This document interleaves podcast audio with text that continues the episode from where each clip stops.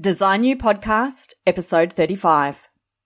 If you are stressed, stretched, and stuck, and ready to take your life to the next level, reach out to me for a free thirty-minute strategy call to see what steps you can implement right now to design your best life.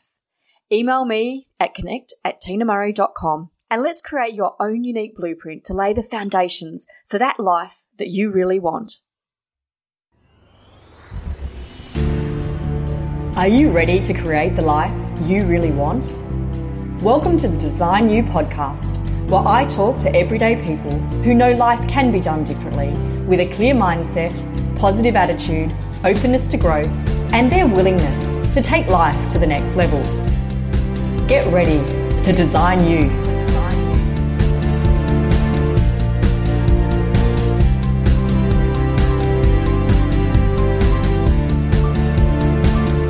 Hi guys, Tina Murray here.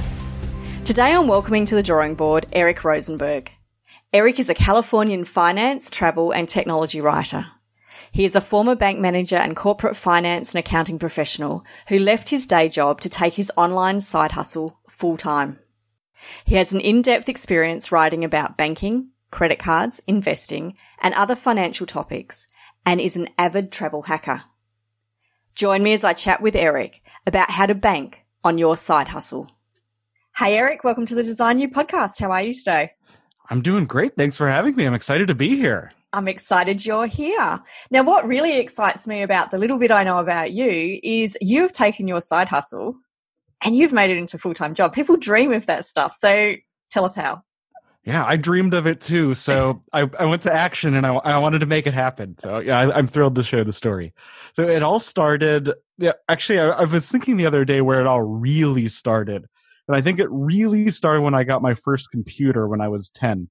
So, I, but I won't go into the whole uh, the whole story back that far. But um, along the way, when I was in high school, I self-taught myself how to build websites, which I just happened to be the right age at the right time with mm-hmm. the right time on my hands. And there was this new thing called Yahoo GeoCities, and I was a fan of The Rock. And I thought everyone should know about my favorite professional wrestler. So I made a website about him. Cool. Uh, and, and I, but that taught me a lot about building websites. And then a few years later um, in college, I was working in an office at a summer camp. And I was actually the guy running the office. So most of the time, you know, I, I was busy working with troops and scoutmasters and making mm-hmm. sure uh, all of the campers had paid their bills and such. But uh, we had just gotten this brand new satellite internet, which felt really high speed, even though compared to what we have today is really sure. slow. Uh, but we had internet, which which was a big deal. And I had my laptop from college. So my last summer before I graduated, during some of those down hours when all the scouts were off, you know, doing scout camply things like earning merit badges, mm-hmm. I was I started a blog in the office on that little laptop, and I learned a lot about blogging along the way. That was in two thousand six. That summer okay.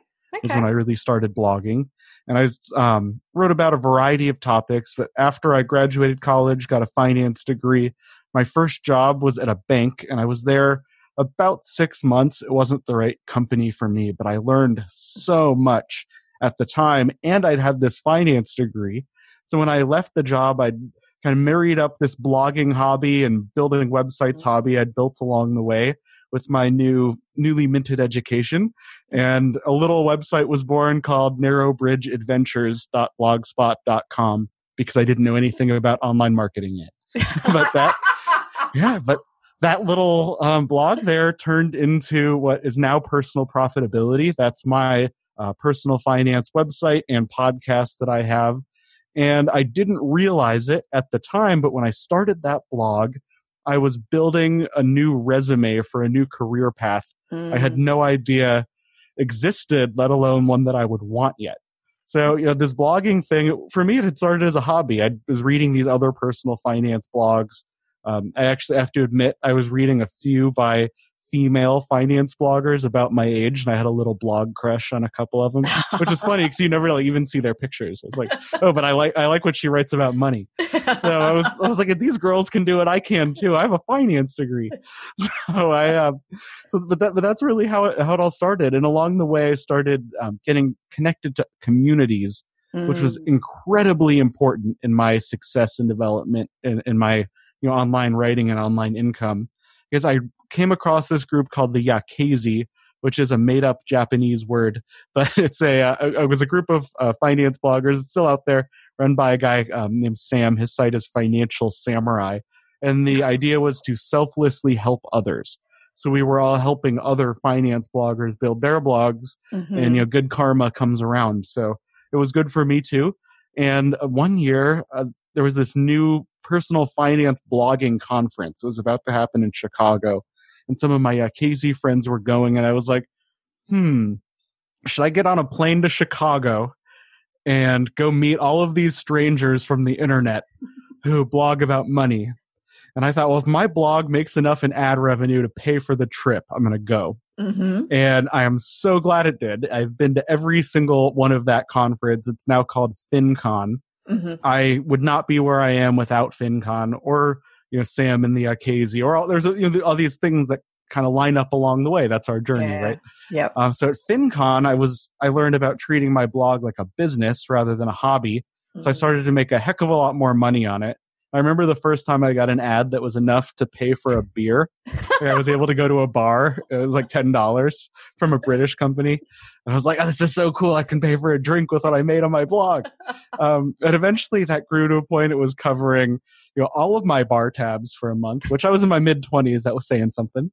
Then eventually my rent. And, and I bought a condo, and I, I split it with a, a roommate. It was covering my part of the mortgage. So with that little income, it all started with that first dollar, yeah. and it just grew from there. And then at FinCon, um, the craziest things started happening. Companies started saying to me, oh, we like what you're doing. We like what you write. I'd earned an M B A also while working full-time along the way, so doubled down on my finance credentials. And they said, we like what you're writing. Will you write for our blog? We'll pay you. I thought, well, sure, pay me. I'll write whatever you want. That sounds amazing. and And that's really how the freelance side hustle started. I never really intended to be a freelancer. It came out of the blog that I did intend to do. So something I like to tell people, even if the success you see isn't the success you expected, mm-hmm. you know, I thought I was going to be like Pat Flynn or Chris Ducker or you know, some of these big name personal finance bloggers that do, they're, they're amazing. I know these guys and they are amazing. Uh, but that wasn't what Google had in store for me. Google wanted to send me a lot less traffic. So uh, you know, thanks to fuzzy animals that start with a P, like pandas and penguins. So so that wasn't what was really working for me, but what was working for me was this freelancing thing. Mm. So I just had to pay attention to the success I was seeing and started to focus there. And that's when that really started to bloom and blossom into this great business model for me. And in yeah, but- 20... Oh, I was. I, I just keep talking and talking. I should let you ask me questions.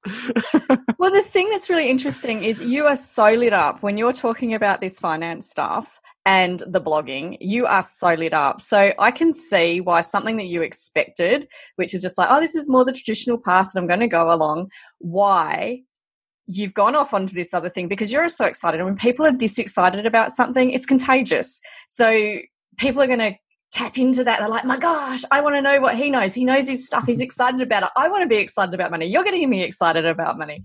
So yeah. I can see that why that's taken off, because you married two things that you loved. You are passionate about them, and you, you were smart enough to go, okay, how do I make a business and not a hobby out of it? But the thing is, you've actually tapped into your passion is what I'm saying. I, I mean, I'm definitely passionate about money. I think it, it runs in my family. My grandpa was a business school professor. He mm-hmm. taught marketing at the University of Arkansas. My dad is vice president of the Chamber of Commerce in, in the city he lives in. It's the biggest suburb of Denver. Mm-hmm. Um, so, you know, when it came time for me to go to business school, that was kind of a no-brainer. It was, do I want to do marketing or finance was really my big question, not business or something else. So yeah, this has always been something I've been interested in and, and passionate about.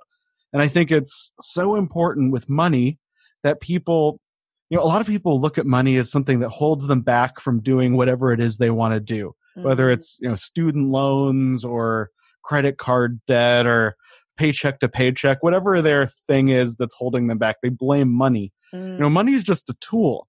So we shouldn't look at money as the thing holding us back. We should look at, you know, our spending habits and our income mm-hmm. and try to figure out the way to make it work for us. And I have a friend, I mention this quote all the time. I wish I'd come up with it myself. I say it so much. But my friend Paula Pant, her website is Afford Anything. She says, you can't afford everything, but you can afford anything. Yeah. And I agree with that completely. So whatever your thing is, you know, make sure your money is going to that. You know, if you say you love to travel, but you can't afford to travel, well, why can't you afford to travel? Is it because you go to Starbucks five to ten times a week? Mm-hmm. Is it because you spend too much money on cable or satellite T V that you don't really watch that much because you're, you know, too busy working and chasing the kids around or whatever? You know, again, it's what, whatever you value. Now, you know, it's easy to pick on cable and, and Starbucks, but if you really love coffee and that's your thing, awesome. You know, go buy the five dollar cup of coffee. That's fine. But what is the thing you don't value that you can cut mm. so you can afford that coffee? And that that's what personal finance is really about. It's about finding those, you know, those priorities and making those decisions to reach your priorities. And if you're not reaching those priorities, figure out why and what you can change to do that. Well, you know, I actually for me, just think that's life. Oh, yeah. Like, seriously, yeah. What are your priorities in life? Yeah. Focus that's... on if family's your priority, focus on family. If traveling's your priority, mm-hmm. focus on how you can get there. So it's, to me, it's a no-brainer. Yeah, it's like where you spend your money and your time yeah. is is really representative of what your actual values are, and whether or not that's what you think your values are. Yep. You know, you, you might have an idealistic view of what your values are, um, but if you really spend your time, you know, watching football and drinking beer, apparently that's what you value. Mm-hmm. You know, I don't, I don't value the couch that much, so I, I got to work and started a business. That was what I valued. That's where I put my time yep. and my money at, at, at some points. I think investing in your business is very important. That's something that held me back from faster growth in the beginning. I could have, I would have eventually, I think, gotten to the same path, but I could have gotten there quicker if I'd been willing to spend, you know, ten dollars to buy my own .com rather than being on Blogger, you know, fifty dollars to my own hosting and WordPress earlier on, mm. rather than just going for the free thing, which, you know, it's easy to go with the free thing. I get it. It's, it's a money conversation again, yeah. but when it's a business, you got to invest a little bit. And mm. I know all these bloggers who spend so much time on their websites. Like, you won't even spend ten dollars a year to buy your domain name. Like, you make more than ten dollars an hour. Come on, you wow. wouldn't put that into your site to get your name dot com or, or whatever it is. So those are important things to think about.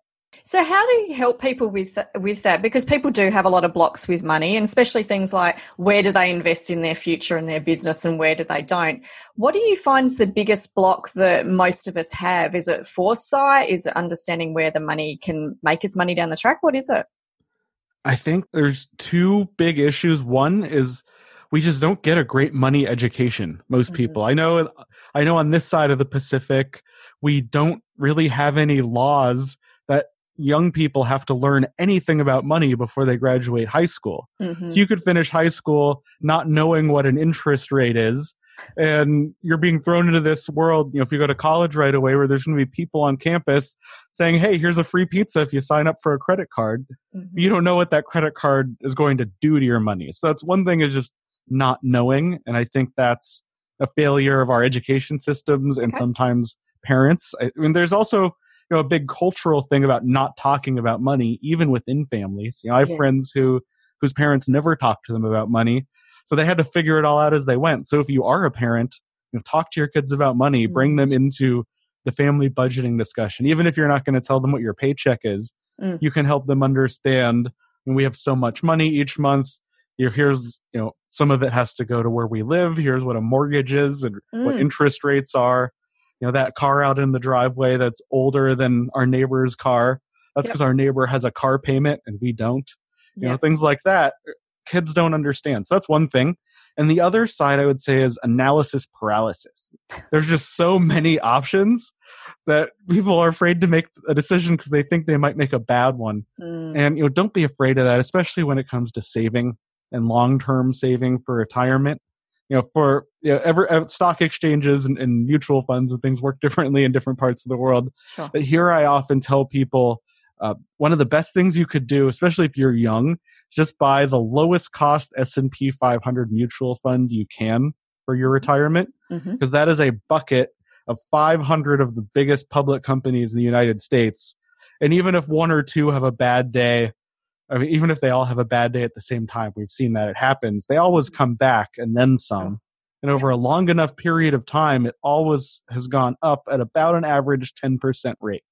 So don't try to pick, you know, individual stocks. You know, it, like looking at Tesla is really exciting.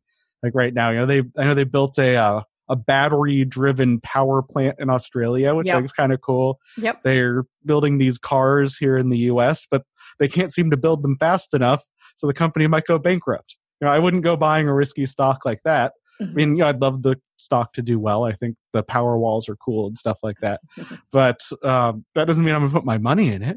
Yeah, you know, absolutely. Where I'm going to put my money is a yeah, that diverse basket of stocks. And you know, there's um, you know, I know I know there's there's this big stock exchange in Australia. So I, would do you know are there big mutual funds for big Australian companies, anything like that? Yeah, absolutely. Yeah. In there, yeah, so for there sure. There's banking sectors and there's finance. Uh, what is finance? Yeah. There's all these different sectors. Um, yeah, absolutely, for sure. Yeah, so similar to what we have here. Just yeah, you know, it's just making uh, making those long term bets that the market will go up if you invest a relatively conservative, low cost way, mm. um, and don't tinker with it. Don't look every single day, because if you look every day, investment. yeah, if you see your stocks go down, you know. The last few weeks with this craziness going on between the U S and China, and my stocks are going like this every day. And mm-hmm. you know, it would be really easy to go oh, and sell them all. Yeah. Um, but if you sell and it's on the way down, you're going to miss when it goes back up, yes. which will usually go up and then some. So um, you know, again, if it's a single stock, it might not come back up. I mean, there's good stories, or not good stories, bad stories of that, good examples of that. Mm-hmm. Enron is a famous one. Mm-hmm. That stock didn't come back, and a lot of people put their whole retirement fund into that. So mm-hmm. you know, that hurt when that what happened to them. But if they'd been in a diverse set of funds, even though yeah, I, I think Enron might have been in the S and P five hundred, even if that one went to zero, that's four hundred ninety-nine other stocks that didn't. So again, that's why I love the uh, the diversification factor there. Yeah, sure. Again, no brainer. From yeah. makes complete sense. So. I know that you have a bucket list or life list. Oh, yes. And from what I understand, you've been good about changing it. If you if something doesn't work for you anymore, anymore, like climbing all the peaks, was it, in Colorado was one of the ones yes. you wanted to do? Yeah, I'd had a, uh, I'd had a long-term goal to climb all fifty-four mountains in Colorado that are over fourteen thousand feet in elevation above sea level. Because mm-hmm. I used to live in Colorado, and And it was something that I enjoyed doing. I found I enjoyed it less and less over time. I was a lot more excited about it in the beginning.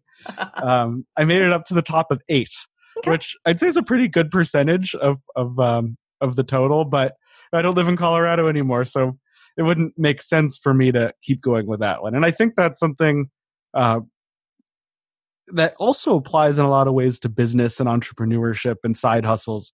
I've started tons of side hustles over the years. I just actually closed one that I'd been doing uh, about a decade called Denver Flash Mob, where we would run flash mobs for hire. It, it okay. was um, it was really fun, really exciting. Didn't make a ton of money, made a few bucks. Got a choreographer, made a few bucks. Everyone made a few bucks, but the big goal behind it was to help people have flash mobs for proposals and weddings and nonprofits and fun events. And um, you know, it was great, but you know, if you look at the term flash mob on Google, you know, how many searches there were per year, mm-hmm. I bet you would see it probably peaked right around the time we started the business okay. and slowly dwindled away in the years since. Okay. And you know, like my fourteener goal, there was a point I had to say, well, is the time I'm putting into flash mobs worthwhile and paying mm. me back? When I figured out I could make as much in half a day freelance writing for a good client as I could running Denver Flash Mob for like a year. Mm-hmm. It was a it was a clear t- sign. It was time to kind of wrap things up there. So sure. um, don't be afraid to cut things loose if they're not working. And is that just about the financial side, or does that come into your own personal life as well? Like how, when you're deciding, if people deciding, you know what, something I've invested in actually isn't working, when's that cutoff point? Is it just financial, or what else comes into play? I guess I guess it could apply to everything in life. I mean, there's one, I guess, kind of controversial place we could talk about is, you know, there's a concept that you are as successful as the average of the five people you spend the most time with. Mm-hmm. So look at the five people you spend the most time with. Are they doing something that's like what you want to be like? Mm. You know, are they setting kind of an example of something that you would want to do? You know, if you hang out with a bunch of people who use drugs all the time, odds are that's what you're going to start doing. Mm. You hang out with people who start businesses and build apps and code all the time, you might pick that up. Mm-hmm. So look at that. And, and there are people I can think of, I won't name, who I've been friends with in my life that I've made a point to distance myself from. Sure. Because either they were, you know, so constantly just negative about things, you know, people who are just no, no, no, it's all bad and wrong all the time, blah, blah. Like, I don't need that in my life. Enough of that. And, you know, there's always, there's also people who constantly have drama. That's something I care to be a part of all the time. Mm-hmm. You know, if I wanted drama, I'd watch Jersey Shore. I, I never watched, and I never watched Jersey Shore. I promise.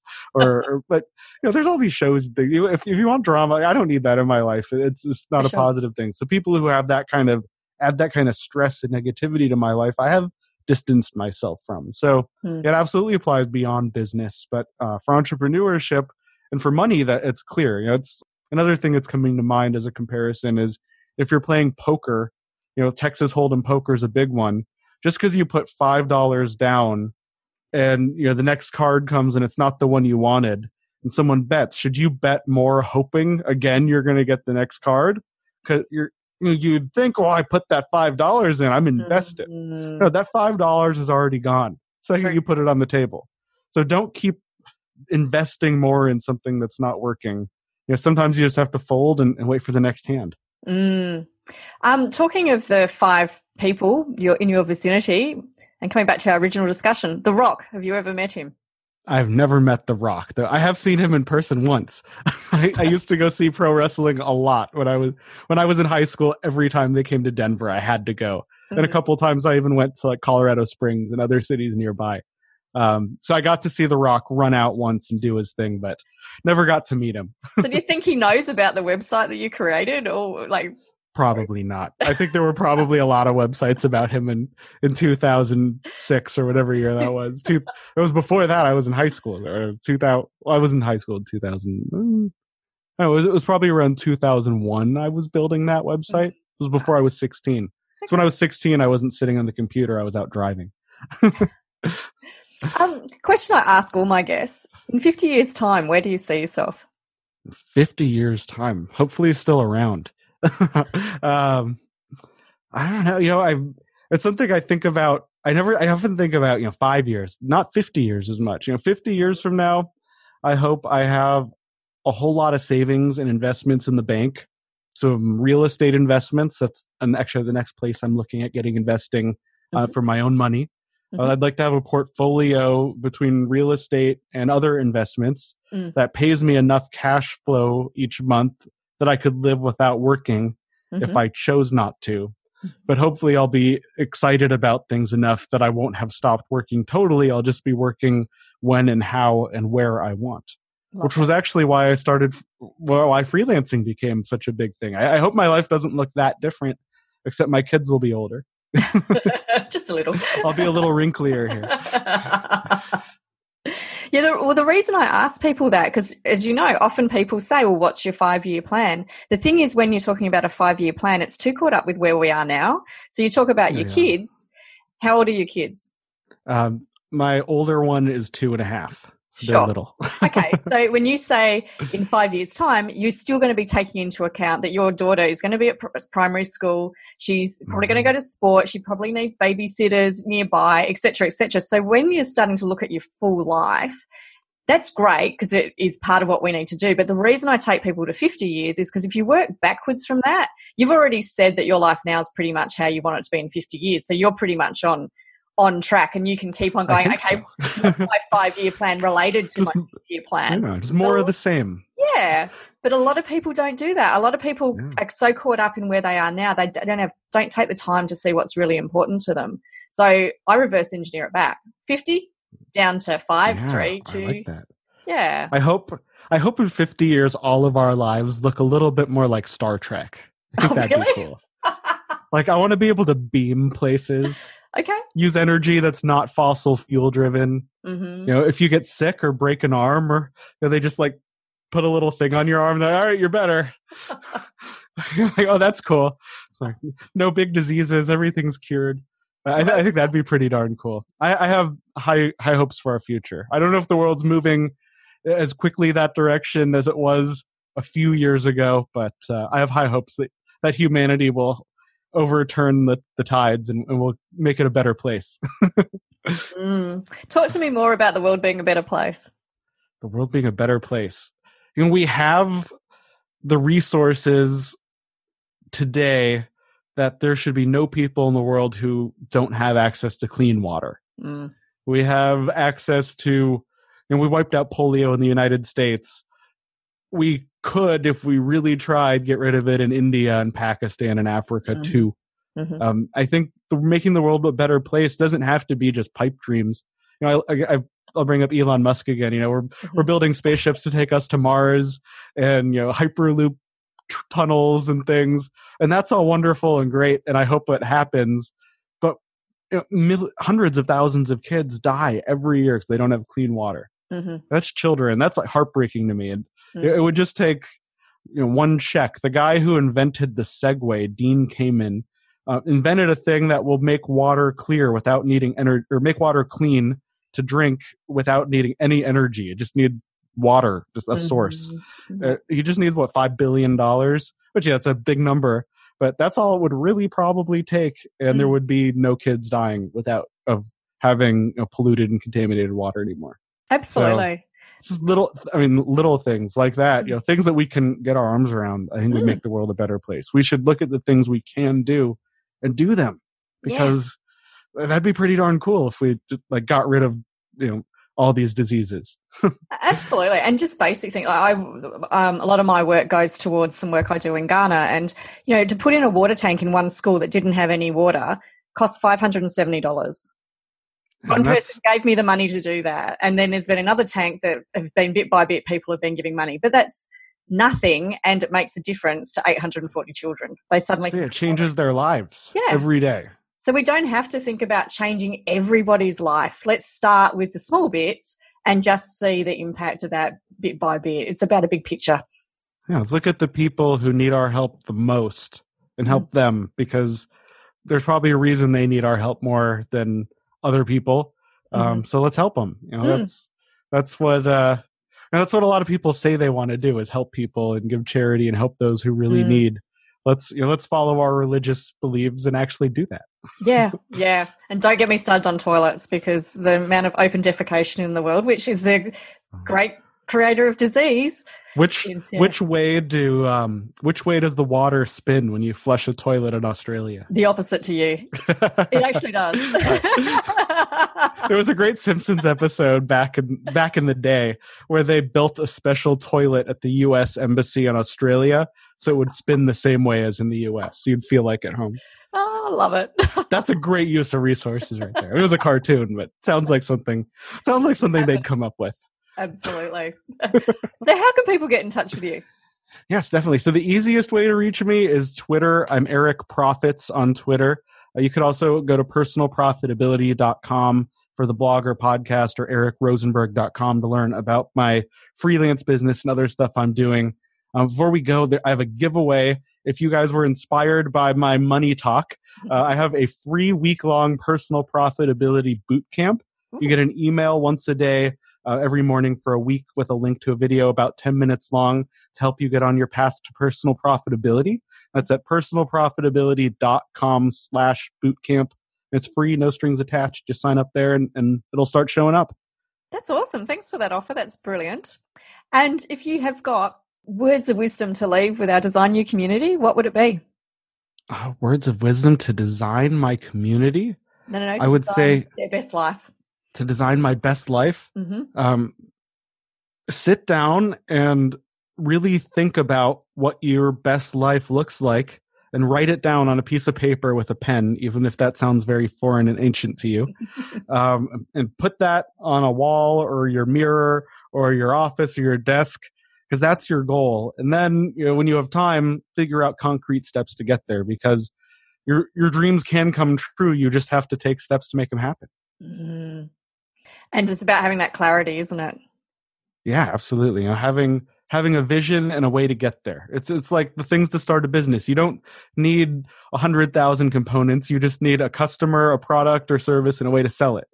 It's simple. The same thing with goals. It's simple. You just have to set a plan and, and follow your plan.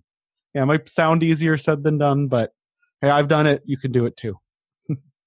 What a wonderful way to finish. You've done it. We can do it too. Thanks, Eric. I really appreciated your time today. Thanks so much for having me. A huge shout out to you for being here, for listening in, and being ready to step up to the drawing board. I honour your spirit and your openness to growth. If you have a mate who you think will benefit from hearing today's message, please share this episode with them. Another great way you can support us is to subscribe or to leave a five-star review in iTunes. These reviews really do assist us to raise the visibility of the Design You podcast and helps us to reach Design Youers from all walks of life. I really do appreciate the time it takes for you to do that. So thank you. Thank you for joining us for another episode of the Design You podcast. You'll find the show notes over at tina murray dot com. Can't wait to see what you create as you design it, communicate it, and live it.